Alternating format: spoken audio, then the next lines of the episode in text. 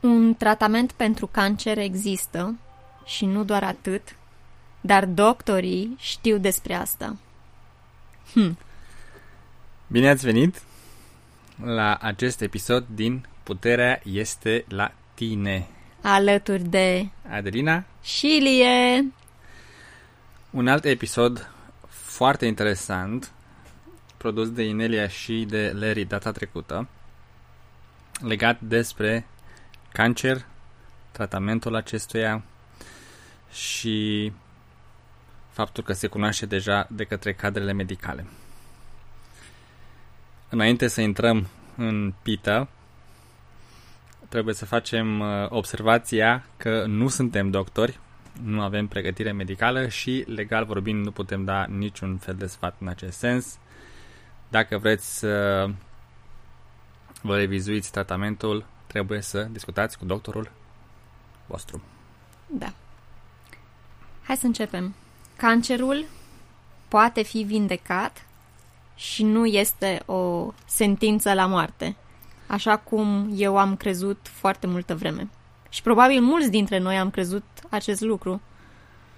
Eu am crescut an la rând cu situația în care a trebuit să luăm pastile de iod pentru a ne apăra de radiațiile de la Cernobâl.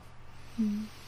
Și la televizor erau multe poante și referiri la faptul că e posibil să facem cancer de la acele radiații. Mm. Și în urma acestei amenințări constante cu cancerul și a filmelor care le-am văzut la televizor, concluzia cu care m-am ales eu este că dacă cineva îți spune că ai cancer, este o sentință finală la moarte. Da. Poți să Poate să întârzi. Da, să, să, să întârzi această sentință, dar este inevitabilă. Da. Între timp, am reușit prin internet să găsesc oameni care s-au vindecat cu adevărat de cancer și care au găsit tot felul de protocoale care să-i ajute. Uh-huh. Deci prima parte a titlului podcastului lui Nelia și a lui Larry și anume că un tratament pentru cancer există, nu m-a surprins. Hmm. Mm. Asta te-a ajutat și pe tine să treci peste frica, teama de a muri de cancer? Faptul că ai știut că există un tratament până la urmă? Da, în momentul, în momentul în care am aflat că există un tratament, nu a trebuit să mai fie frică de cancer pentru că știam că pot să mă vindec. Uh-huh. Uh-huh. Tratamentul găsit de Inelia se află pe site-ul mycancerstory.rocks. Linkul este scris în mod exact pe site ro.ineliabenz.com Ultimul M- articol. M Y cancer s t o r y r o c k s Sperăm că s-a înțeles. Da. de ce a scris Inelia acest articol și de ce acum? Pentru că, așa cum am aflat din articolul ei, ea a fost diagnosticată cu o formă de cancer și s-a vindecat urmărind protocolul pe care îl recomandă. Deci știm și de la ea că este posibil. Și ne bucurăm că s-a vindecat. Da, într-adevăr. Hai să vedem acum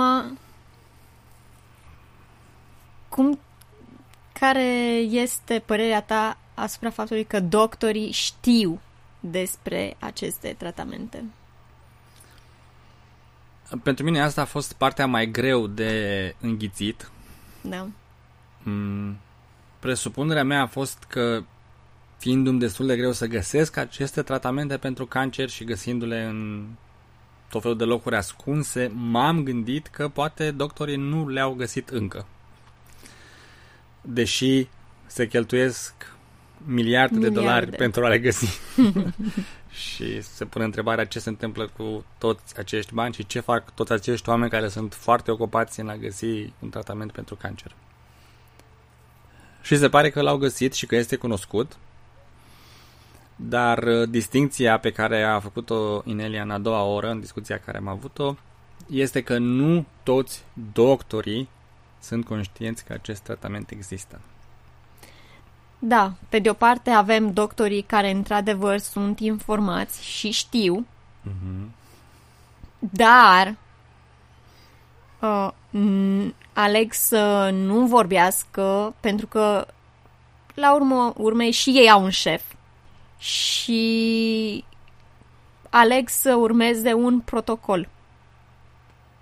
Sau anumite direcții date de altcineva. Iar pe de altă parte avem doctorii care într-adevăr nu știu, nu sunt informați și deși au cele mai bune intenții, nu au informația și prin urmare și ei urmează un protocol cum ar veni legați la ochi Hmm. și doar aplică ce li se spune și ei. Pentru că probabil în această categorie sunt destul de mulți și mi-aduc aminte că în cea de-a doua oră tu chiar ai zis, păi bun, uh, noi avem în familie doctori, cum e posibil să nu ne spună adevărul? Dacă ei ar ști, de ce nu ar zice, măi, există de fapt tratament, fă asta, asta, asta. De fapt, de ce nici măcar nouă nu ne-ar zice? Cum ne-ar minți sau de ce ne-ar ascunde și nouă acest adevăr? Iar ei probabil sunt în această categorie, adică cel mai sigur, sunt în, ca- în această categorie de doctori care nu au informația, nu știu și urmează un protocol pur și simplu. Legat de faptul că au și ei un șef, cred că lucrurile sunt un pic mai complicate pentru că și noi a trebuit să facem acea introducere legală, Mm-hmm. chiar dacă nu avem un șef la acest podcast. Da, Și da, e foarte bine zis. posibil să fie doctori care au cele mai bune intenții, care sunt cu adevărat informați, care studiază metode de tratamente alternative, dar sunt blocați din punct de vedere legal um, de, din a prescrie aceste medicamente. Mhm. Și bănuiala mea este că are legătură și cu răspunderea în fața legii. Mm, Nu vrea nimeni să fie pus în situația în care să explice protocolul um, de tratament urmărit în cazul în care pacientul a decedat și să se vadă că ai deviat de la ceea ce ai fost învățat la facultate și ai aplicat ceva alternativ, chiar dacă a ajutat. Da. Dar într-un final pacientul a murit. Și prin urmare e vina ta. Da. Mhm. Deci în a doua oră uh, Larry a explicat uh, foarte bine sistemul de aici, de America cel puțin, și nu cred că este diferit și în România. Și și pe site-ul uh, mycancerstory.rocks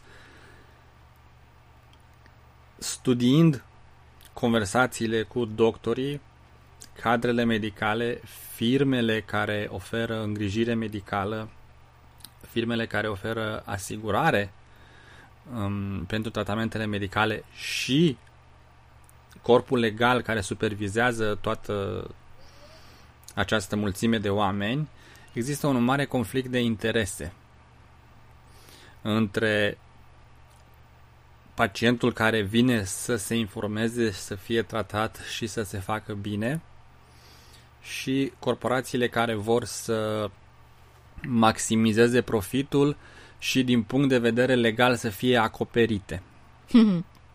Deci nu contează dacă pacientul a trăit sau a murit, întrebarea este din punct de vedere legal, dacă eu sunt dat în judecată, sunt acoperit sau mă expun la niște pierderi.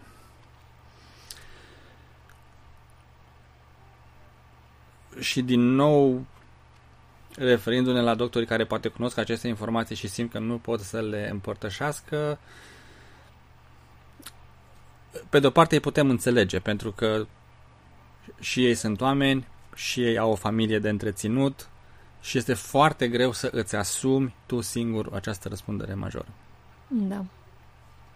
Și asta ne duce cumva în următoarea leagă, idee pe care exact. vreau să o prezentăm. Se, leagă, se leagă foarte bine de cel de-al treilea punct pe care noi vreau să-l menționăm și anume Mhm. că nu suntem victime, noi trebuie să ne căutăm propriile povești de vindecare. Suntem responsabili de asta și să nu ne așteptăm ca guvernul, corporațiile sau altcineva să fie responsabil, responsabil de sănătatea noastră, de vindecarea noastră.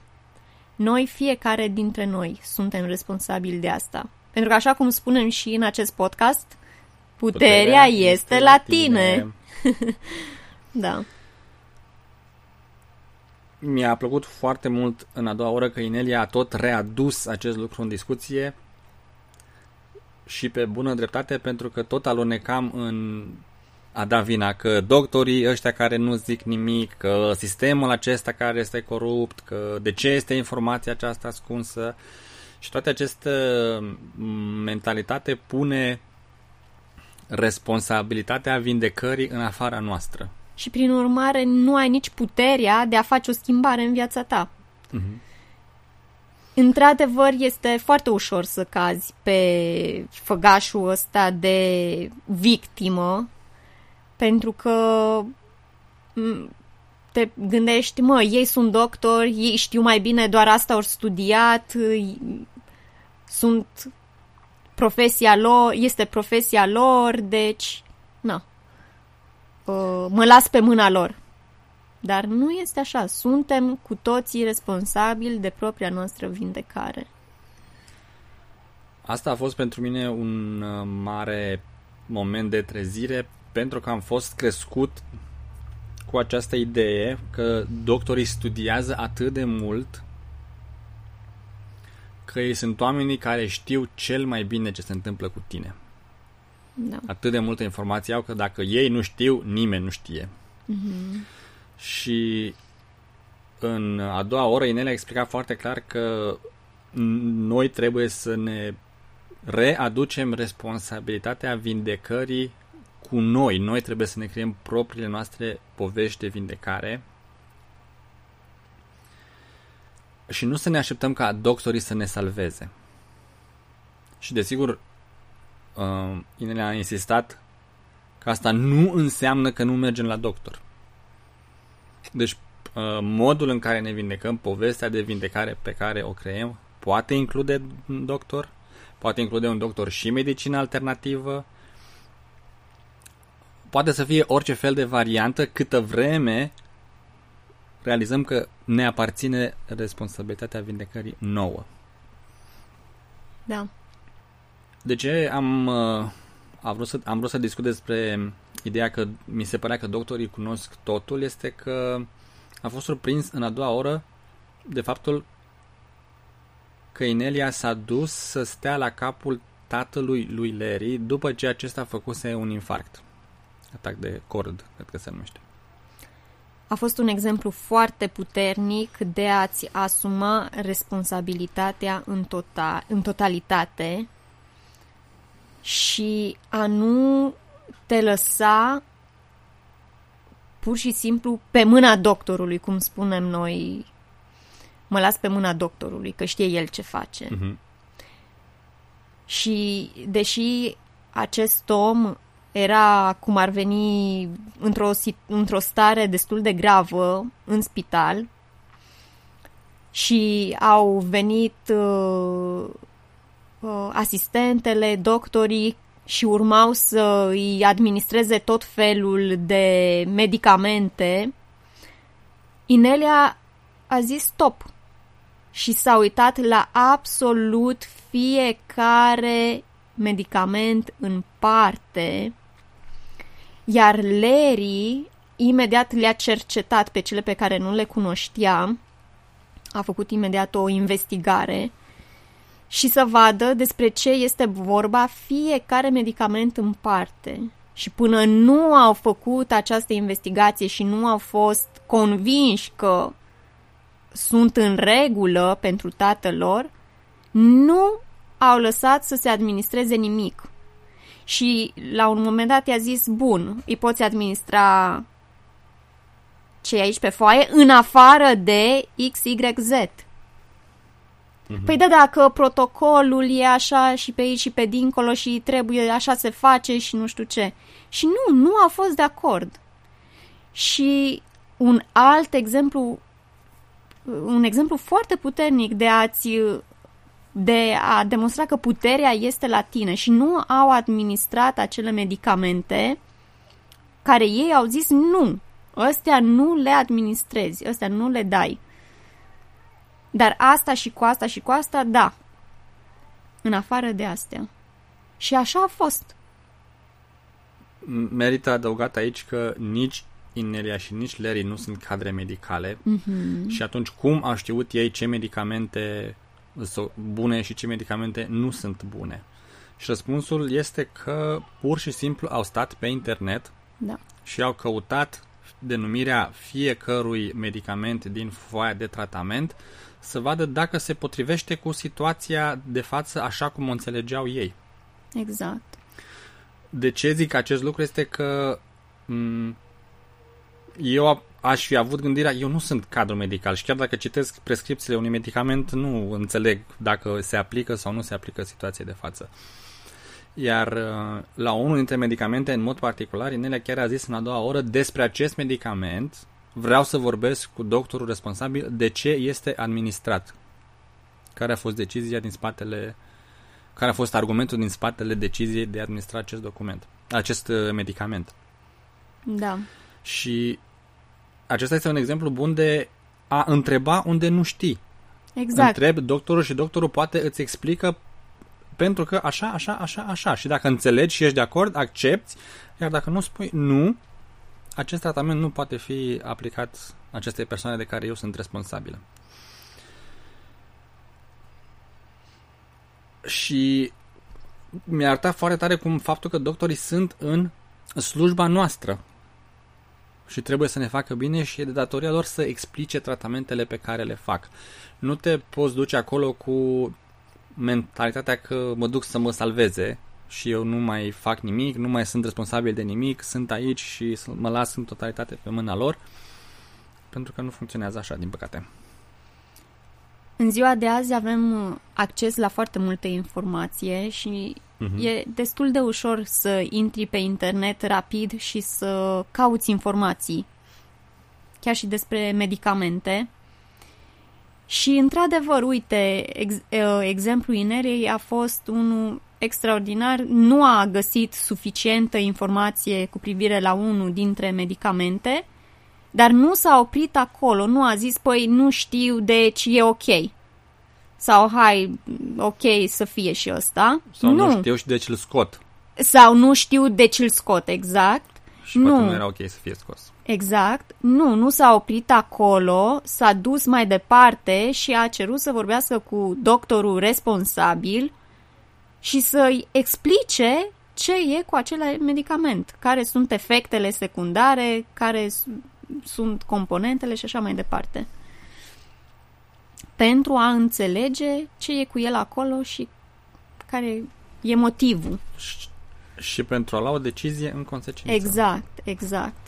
Sau în cunoștință de cauză. În cunoștință de cauză, nu pe bâșbâite. Da. Chiar și acum când uh, repovestim noi această poveste din a doua oră, uh, simt așa o rezistență în mine de a-i spune eu doctorului ce să facă și de a fi pus în situația de a trage la răspundere pe doctor, pentru că am fost, um, cum ziceam, crescut cu această idee că doctorul are autoritatea supremă. Dacă îți spune să bei cana asta cu orice ar fi în ea, o bei și nu comentezi. Mm-hmm. Și teama este că dacă nu urmezi tratamentul recomandat, că ești lăsat baltă și rămâi netratat. Da. Dar aici, unul, trebuie să-ți procesezi teama de a se întâmpla acest lucru și, doi, să procesezi mentalitatea că sunt o victimă a acestor circunstanțe. Iar trei, să fii proactiv și să-ți cauți povestea ta de vindecare și așa cum a zis și Larry în cea de-a doua oră, poate fi orice povestea ta de vindecare. Da. Poate fi ceva pe bază naturistă, poate fi te duci la medic, dar și acolo îți asumi responsabilitatea, nu te duci legat la ochi. Sau poate fi orice, absolut orice poate fi. Dar e responsabilitatea noastră să găsim această poveste a noastră pentru noi, pentru fiecare, de vindecare. Și să nu ne așteptăm ca altcineva să preia această responsabilitate, iar noi stăm și așteptăm să fim vindecați de altcineva.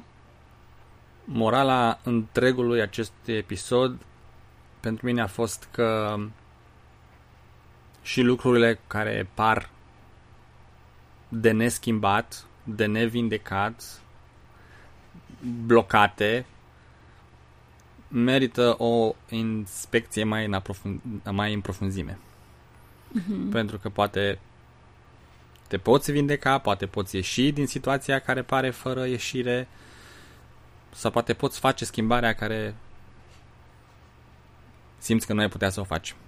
Da. Deci, un exemplu foarte concludent că realitatea este mult mai flexibilă decât suntem lăsați să credem.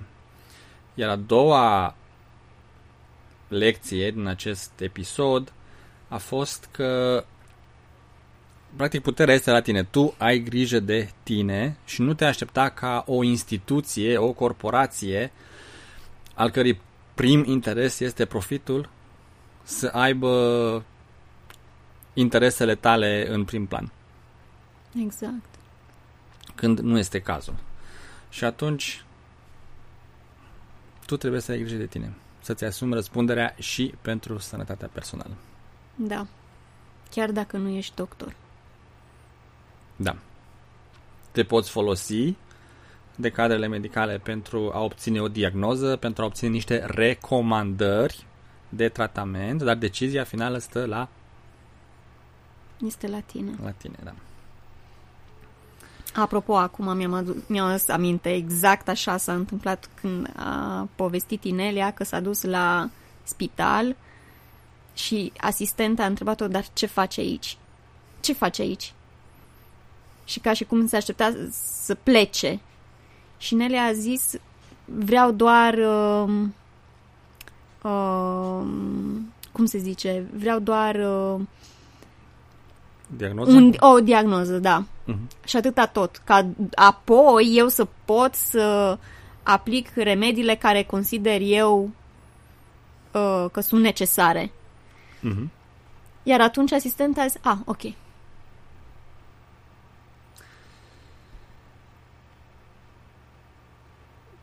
La final vă lăsăm cu rugămintea de a împărtăși acest articol și eventual și această discuție cu cine credeți că are nevoie. Da. Sau să o postați în locurile unde aveți acces în ideea că va fi găsită de cineva de care, care are nevoie. Și eu am încredere că oamenii care sunt pregătiți pentru această informație și care vor să includă în povestea lor de vindecare acest protocol de pe mm-hmm. site-ul My Cancer Story Rocks, îl vor găsi, într-un fel sau altul. Da. Povestea în detaliu a Ineliei și linkul către acel site se găsește pe site-ul ro.ineliabenz.com la momentul înregistrării este ultimul articol de pe site, deci cel mai recent, ușor de găsit. Da. Pe noi ne pot contacta pe Telegram uh-huh. sau la adresa de e-mail adelinarondineliabenz.com Vă mulțumim pentru atenție. Și până data viitoare, ține minte, puterea este, este la tine. tine. Și anul fericit! Într-adevăr, anul fericit!